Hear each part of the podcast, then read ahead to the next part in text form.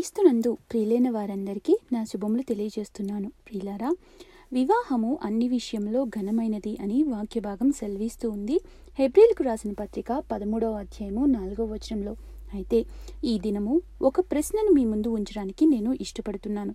ఈ వివాహ వ్యవస్థను ప్రవేశపెట్టడంలో దేవుని యొక్క ఉద్దేశం ఏమిటి? పిల్లలను కని కుటుంబాలుగా ఫలించి అభివృద్ధి పొంది ఈ భూమిని నింపడానిక? ఆలోచించండి. అలా అయితే ఆదాముని మట్టి నుండి తీసిన దేవుడు హవ్వను ఎముక ద్వారా చేసిన దేవుడు క్రీస్తు వారిని కన్యక గర్భం నుండి జన్మించాలి అని ప్రణాళిక చేసిన దేవుడు రాళ్ళ నుండి ఇసుక రేణువుల నుండి పిల్లలను పుట్టింపలేరా? మత్తేసు వార్త మూడవ అధ్యాయము తొమ్మిదవ వచనంలో బాప్తిసమిచ్చు యోహాన్ గారు అదే కదా సెలవిస్తారు. దేవుడు ఈ రాళ్ళ వలన అబ్రహామునకు పిల్లలను పుట్టింపగలరు అని. అటువంటప్పుడు దేవుని యొక్క ఉద్దేశము వేరేగా ఉండాలి కదా. ఆ విషయాన్నే మనము వాక్య భాగంలో నుండి కనుక గ్రహించగలిగినట్లయితే ఆది కాండము రెండవ అధ్యాయము పద్దెనిమిదవ వచనంలో చాలా స్పష్టంగా దేవుడు తెలియచేస్తూ ఉన్నారు. నరుడు ఒంటరిగా ఉండటం మంచిది కాదు అని వానికి సాటి అయిన సహాయం కొరకు స్త్రీని ఒక తోడుగా ప్రవేశపెట్టారు. అనగా వారిద్దరినీ దేవుడే జత చేశారు. అనగా వీరిద్దరూ ఒకరికి ఒకరు తోడుగా దేవుని యొక్క సంకల్పం చొప్పున దేవుని యొక్క ఆజ్ఞలను అనుసరిస్తూ దేవుని యొక్క మార్గాలలో నడవాలి. నేటి దినాల్లో కనుక చూసినట్లయితే ఎంతో ఘనంగా జరిగిన వివాహాలు కూడా కొద్ది కాలంలోనే వారు అనేక మనస్పర్ధలకు లోనవుతారు. కారణం ఏమై ఉంటుంది?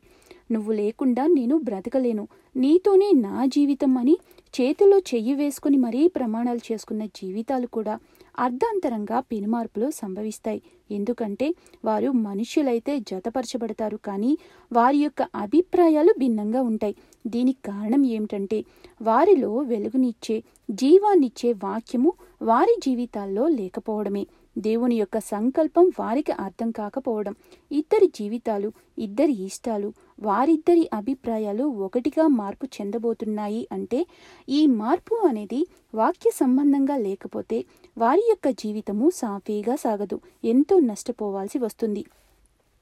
వివాహం అనగానే ఎలా ఘనంగా చేయాలి అని ఆలోచిస్తామే తప్ప విశేషమైన వాక్యం గురించి వారు వాక్యానికి ఇచ్చే ప్రాధాన్యతను గురించి ఎంత మాత్రం ఆలోచన చేయం. అందువల్లే దేవుడు ప్రవేశపెట్టిన ఆ వివాహ వ్యవస్థను కుటుంబాలను అపవాది చిన్నాభిన్నం చేస్తూ ఉంటాడు. ఒకవేళ వాక్యమే వారి పాదములకు దీపంగా అయితే వారి యొక్క జీవితము వారు వేసే ప్రతి అడుగు వారి అభిప్రాయాలు ఏకమై ఆనందకరంగా సాగిపోతుంది. ఈ విధంగా జతపరచబడితే వారి యొక్క జీవితము వారి యొక్క అభిప్రాయాలు కలిసిపోయి దేవుని యొక్క సంకల్పాన్ని ఎరిగి ఏ విధంగా దేవుని యొక్క అడుగుజాడల్లో నడుచుకుంటూ ఉన్నారో అలాంటి ఆదర్శమైన జంటను గురించి ఈరోజు మనం ధ్యానించుకోబోతున్నాం. దానికంటే ముందుగా ఒక ప్రముఖ స్త్రీ గురించి మీతో పంచుకోవడానికి నేను ఇష్టపడుతున్నాను. యూదా జాతికి చెందిన సబీనా ఉర్మ్రెండ్ అనే స్త్రీ రిచర్డ్ ఉర్మ్రెండ్కి భార్య. వారిద్దరూ రొమేనియాలో కమ్యూనిస్ట్ సిద్ధాంతాలకు వ్యతిరేకంగా అండర్ గ్రౌండ్లో వాక్యాన్ని అందిస్తూ ఉండేవాళ్ళు. ఒకరోజు పార్లమెంటులో కమ్యూనిస్ట్ సిద్ధాంతాలు క్రీస్తు సిద్ధాంతాలు రెండూ ఒకటే అని వారి నాయకుడు ప్రసంగిస్తూ ఉన్నప్పుడు ఆ సభకి అనేక మంది దైవజనులు కూడా హాజరవుతారు. అవన్నీ వింటూ ఉంటారు. అయితే సబీనా మాత్రము తట్టుకోలేకపోతుంది. తన యొక్క భర్తతో రిచర్డ్ వీరు క్రీస్తుని తగ్గిస్తూ వారి సిద్ధాంతాలను గొప్ప చేసుకుంటూ ఉన్నారు.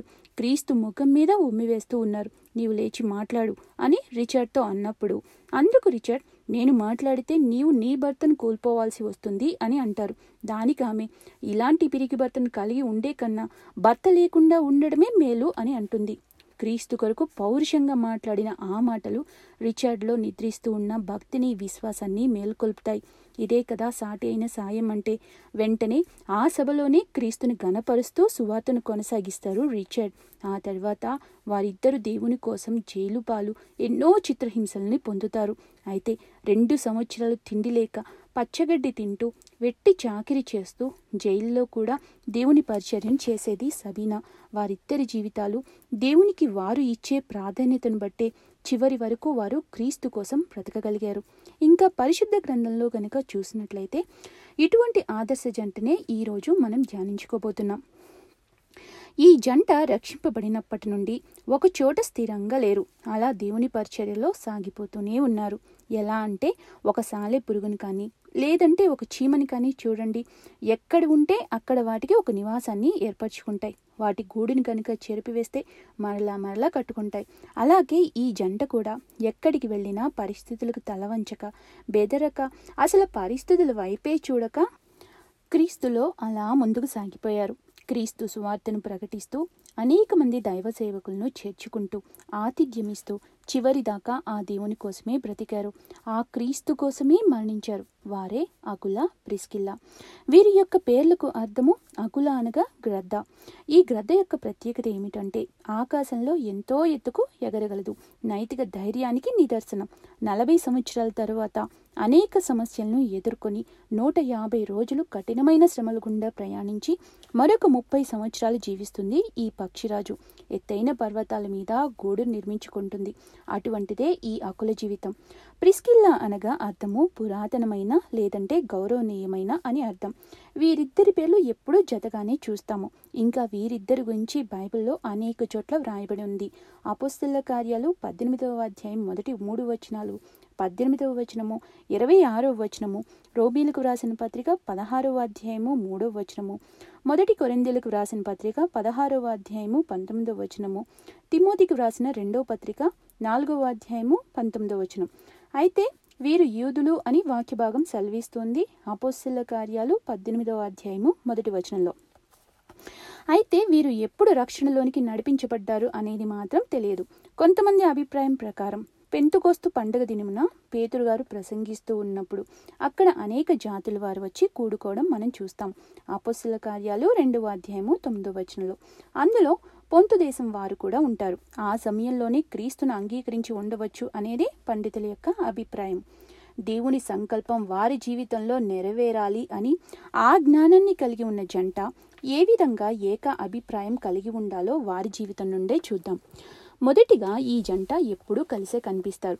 వీరిద్దరి పేర్లు ఎప్పుడూ జతగానే వ్రాయబడి ఉంటాయి. రెండవదిగా వీరిద్దరూ కలిసి ప్రయాణిస్తూనే ఉన్నారు. పౌలు గారు రెండవ మిషనరీ యాత్రలో వీరిని కొరెందులో కలుస్తారు. అయితే వీరు ఇటలీ నుండి వచ్చినవారు. రోమ్లో నివసిస్తూ ఉంటారు. అపోస్తుల కార్యాలు పద్దెనిమిదవ అధ్యాయము పంతొమ్మిదవ వచనం. మరలా వారిద్దరిని ఏఫెస్లో విడిచి వెళ్ళినట్లుగా చూస్తాం. ఇంకా చివరిగా వీరు తిరిగి రోమ్కే చేరతారు. ఇలా వారి జీవితం అంతా బిజీ బిజీగా ప్రయాణాలు చేస్తూనే ఉంటారు. ఇంకా మూడోదిగా దైవ సేవకుల్ని చేర్చుకుని ఆతిథ్యం ఇచ్చే కుటుంబం. అపోస్తుల కార్యాలు పద్దెనిమిదవ అధ్యాయం మొదటి వచనంలో గనుక చూసినట్లయితే పౌలు గారు ఏథెన్స్ నుండి బయలుదేరి కొరింతనకు వచ్చి పొంతు వంశీయుడైన అకుల అను ఒక యూదిని అతని భార్య అయిన ప్రిస్కిల్లను కనుగొని వారి యొద్దకు వెళ్ళను. ప్రపంచ సువార్థికుడు గొప్ప ప్రార్థనా పరుడు అయిన పౌలు గారికి వారు ఆశ్రయం ఇచ్చారు అంటే వీరి యొక్క ఆతిథ్యము ఏ విధంగా పౌలు గారిని ఆకర్షించి ఉంటుంది? ఇదంతా ప్రక్కన పెడితే ఎప్పుడూ ప్రార్థనలో సువార్త పరిచర్యలో గడిపే పౌలు గారు వారి యొద్ద ఉండడానికి ఆసక్తిని చూపించారు అంటే ఈయన సేవకు ఏమాత్రం అసౌకర్యాన్ని కలిగించక అనుకూలంగా అక్కడి వాతావరణము వారి యొక్క జీవితాలు ఉన్నాయి అనే కదా అర్థం.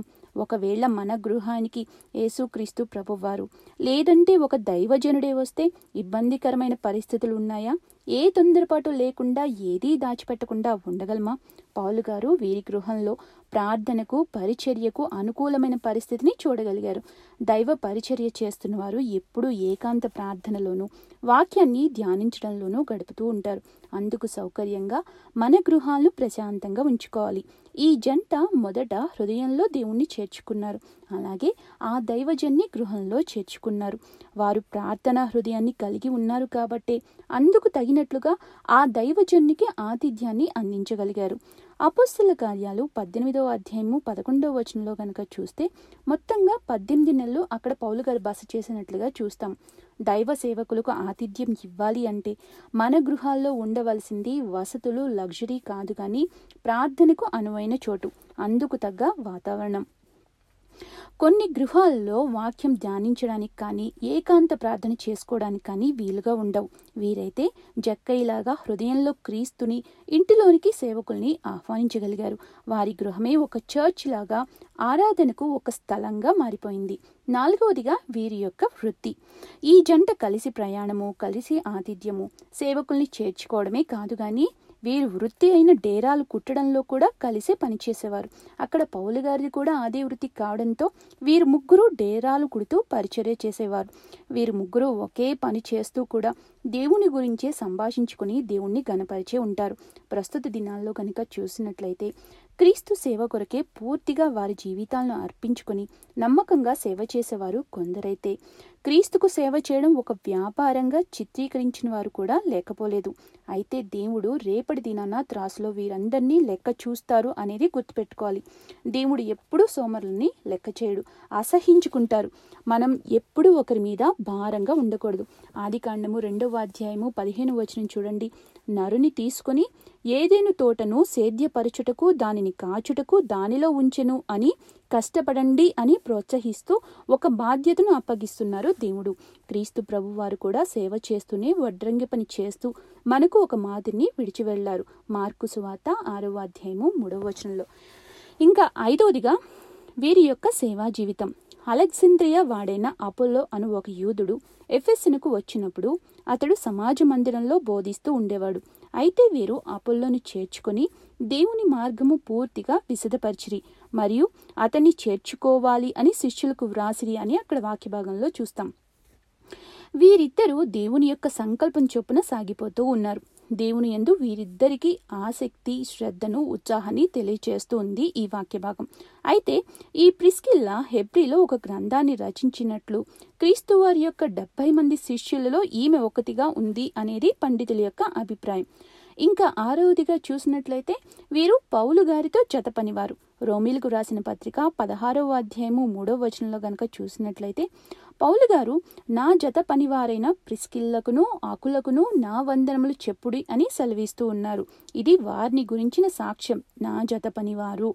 ఆ దైవ సేవకునితో వారు చేసిన సహవాసము పౌలు గారిని విడిచి వాళ్ళు ఉండలేకపోయారు. ఆయనతోనే వస్తాము అన్న సందర్భంలో పౌలు గారి యొక్క సువార్త పరిచర్య వల్ల వారిని విడిచి వెళ్ళినట్లుగా చూడవచ్చు. అంతేకాదు పౌలు గారు అనేక సార్లు వీరికి కృతజ్ఞతలను చెల్లించారు. రోమ్కి వీరు తిరిగి వెళ్ళినప్పుడు పౌలు గారు అక్కడ లేకపోవడం వల్ల అక్కడున్న సంఘ సభ్యులకి వీరిని ఆహ్వానించమని ఉత్తరం రాస్తారు. వీరే కాదు దైవజనుడైన పౌలు గారి కూడా వీరితో పెనవేసుకుపోయారు. వీరందరూ దేవుని యొక్క సంకల్పాన్ని ఎరిగి దేవుని యొక్క మార్గాల్లో నడుస్తూ ఉన్నారు. ఇంకా చివరిగా రోమిలకు రాసిన పత్రిక పదహారవ అధ్యాయం నాలుగో వచనంలో గనుక చూస్తే పౌలు గారు సెలవిస్తూ ఉన్నారు కదా వారు నా ప్రాణం కొరకు తమ ప్రాణములు ఇచ్చుటకైనను తెగించిరి అని. చూడండి. ఆ దైవజన్ని ఎంతగా ప్రేమించారు అంటే ప్రాణాలు సైతం ఇవ్వడానికి సిద్ధపడ్డారంట. కలిసి నడిచారు జీవించారు. కలిసి లేఖనాలను ధ్యానించారు ఆతిథ్యం ఇచ్చారు. కలిసి పరిచర్య చేశారు. చివరికి ప్రాణాలు సైతం లెక్క చెయ్యలేదు అంటే వీరి యొక్క జీవితం ఎంతో అద్భుతం కదా. ఇది ఇలా ఉంటే క్లౌదియా చక్రవర్తి తరువాత వీరు రోమ్కి తిరిగి వెళ్ళినప్పుడు రోమా సామ్రాజ్యాన్ని నీరో చక్రవర్తి పరిపాలించాడు. ఇతడొక గొప్ప కళాకారుడు. రోమా సామ్రాజ్యాన్ని తిరిగి కట్టనుద్దేశించి ఆ పట్టణాలను తగులుపెట్టేస్తాడు. అతడు తగులుపెట్టినప్పుడు ఆ నీరో చక్రవర్తి యొక్క పూల తోటకు వీధి దీపాలుగా మారింది. ఎవరో తెలుసా? క్రీస్తును అంగీకరించిన యూదులు. వీరందరికీ బట్టలు చుట్టి నూనె పోసి తగులు పెడతాడు దిక్కులేని క్రైస్తవులు వేల మంది ఆ అగ్నికి ఆహుతై అసూలు బాస్తారు. ఏ దేవుని కోసమైతే పరిచర్యలో పౌరుషంతో మండుతూ వచ్చారో చివరిగా ఆ నీరో చక్రవర్తి యొక్క పైశాచికత్వానికి బలై ఆ మంటల్లోనే వీరిద్దరూ కలిసే మరణిస్తారు. కాగా ఈ నేరము పౌలుగారి మీద మోపి సిలువ వేయడము రోమేయులకు చట్ట విరుద్ధం కాబట్టి పౌలుగారిని ఖడ్గంతో తల నరికివేసి చంపేస్తారు. ఆ నీరో చక్రవర్తి వారు మంటల్లో కాలుతూ ఉంటే ఫిడేలు వాయిస్తూ ఆనందిస్తాడు. ఈ నిరంతర క్రైస్తవ పోరాటంలో విశ్రాంతినే ఎరుగక సాగిపోయిన ఈ ఆదర్శ జంట ప్రాణాల్ని అర్పించడంలో సైతము కలిసే ఉన్నారు. ప్రియులారా చూసాం కదా వీరిద్దరి యొక్క జీవితము ఎటువంటి భిన్న అభిప్రాయాలు లేకుండా కలిసి జీవించారు. అయితే ఇది ఎలా సాధ్యపడింది? వీరు దేవుని యొక్క పని మీదనే. దేవుని యొక్క సంకల్పం వారి జీవితాల్లో నెరవేరాలి అని దేవుని యొక్క మార్గంలో నడిచారు. ఒకవేళ వారు మరణిస్తారు అని ముందే తెలిసినా కూడా వారు ఏ మాత్రం వెనకంజ వేసేవాళ్ళే కాదు. ఎందుకంటే వారు దేవునికే మొదటి ప్రాధాన్యతనిచ్చారు. వారి జీవితాల్లో దేవుణ్ణి కేంద్రంగా చేసుకున్నారు. దేవుని యొక్క సేవలో నిమగ్నమై ఆ దేవునిలోనే వాళ్ళు ఆనందించారు. వీరి యొక్క జీవితాన్ని చూస్తే మనం సరిచేసుకోవాల్సింది ఎంతో ఉంది కదా. మనమైతే మన స్వార్థం కోసము జీవిస్తామే తప్ప మన జీవితంలో దేవునికి కానీ వాక్యానికి కానీ ప్రాధాన్యత ఇవ్వం. ఒకరు దైవికంగా ఉంటే మరొకరు లోకరీతిగా ఉంటాము. లోతు జీవితంలో చూసాం కదా ఎట్టి రీతిగా ముగింపబడిందో. మనలో ఎవరైనా ఆత్మీయంగా దిగజారిన స్థితిలో ఉంటే మరొకరు ప్రోత్సాహపరుచుకోవాలి. మన అనుబంధాలు ఆత్మీయంగా ఉండాలి తప్ప వాక్య విరుద్ధంగా ఉండకూడదు.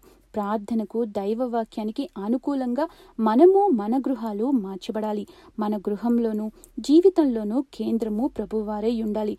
ప్రోత్సాహకరంగా ఉండాలి తప్ప వెనక్కి లాగకూడదు నిరుత్సాహపరచకూడదు. మన విజన్ అంతా నూతన ఎరుశలేం పట్టణం కొరికే తప్ప ఈ లోకం ఎప్పటికీ కాదు. ఆ సిద్ధపాటు మనసును కలిగి ఉందమ్మా. రెండు కట్టెలు కలిసి మండితే ఒక కట్టె ఆరిపోయినా రెండోది వెలిగిస్తూ ఉంది. అయితే ఆ రెండు కట్టెలు మాత్రము దేవుని కోసమే మండాలి. ఆ మంట మన జీవితంలో ఆయన సంకల్పము ఆయన పరిచర్యే అని గుర్తించాలి. ఇప్పటికైనా సరిచేసుకుందామా? తప్పులు దిద్దుకొని ఆయన పాదాలను శరణ వేడుకుందామా? దేవుడు ఈ వాక్యాన్ని దీవించునుగాక ప్రార్థన చేసుకుందాం. ప్రియ పరలోకపు తండ్రి నీకు స్తోత్రాలు. ప్రవ్వా ఈ ఆదర్శ జంట జీవితం ద్వారా మాతో మాట్లాడినందుకు మీకు స్థుతులు. తండ్రి వీరిద్దరూ మొదటిగా మిమ్మల్ని ప్రేమించారు. మిమ్మల్ని హృదయంలో చేర్చుకున్నారు. కాబట్టి మీ సంకల్పాన్ని గుర్తించి ఆ జ్ఞానంతోనే వీరు కలిసి ఒకే మాటగా ఒకే పాటగా జీవించగలిగారు. మరణం కూడా వారిని విడిదలేకపోయింది మా జీవితాలు అట్లా లేవు ప్రవ్వా. సిద్ధపాటు లేని కన్యకల వలె మేము మిమ్మల్ని ఎదుర్కోవాలి అనే జ్ఞానం లేక ఇంతకాలం జీవించాం. ప్రవ్వా మా హృదయాల్ని మార్చుకొని మీ మార్గంలో ప్రయాణిస్తూ చివరిదాకా మీ మార్గంలోనే మా జీవితాలను కట్టుకోవాలి అని ఆశపడుతూ ఉన్నాం. ఎటువంటి పరిస్థితుల్లోనూ చెంచల మనసు లేకుండా ఇరువురుము స్థిరబుద్ధి కలిగి నిత్యము కలిసి కొనసాగే కృపను దయచేయండి. ఎన్ని బాధలు శోధనలు ఎదురైనా క్రీస్తు మార్గాన్ని విడవక అవసరమైతే ప్రాణాన్ని విడిచిపెట్టేంత బలాన్ని ధైర్యాన్ని ఓర్పుని మాకు దయచేయండి. వాక్యం విన్న ప్రియులందరినీ జ్ఞాపకం చేసుకుని దీవించి ఆశీర్వదించండి. వాక్యాన్ని మా అందరి హృదయాల్లో నూరందలుగా ఫలింపచేయమని నజరేయుడైన యేసుక్రీస్తు వారి యొక్క అతి పరిశుద్ధ నామంలో వినయంతో వేడుకుంటున్నాం మా పరమ తండ్రి. ఆమెన్.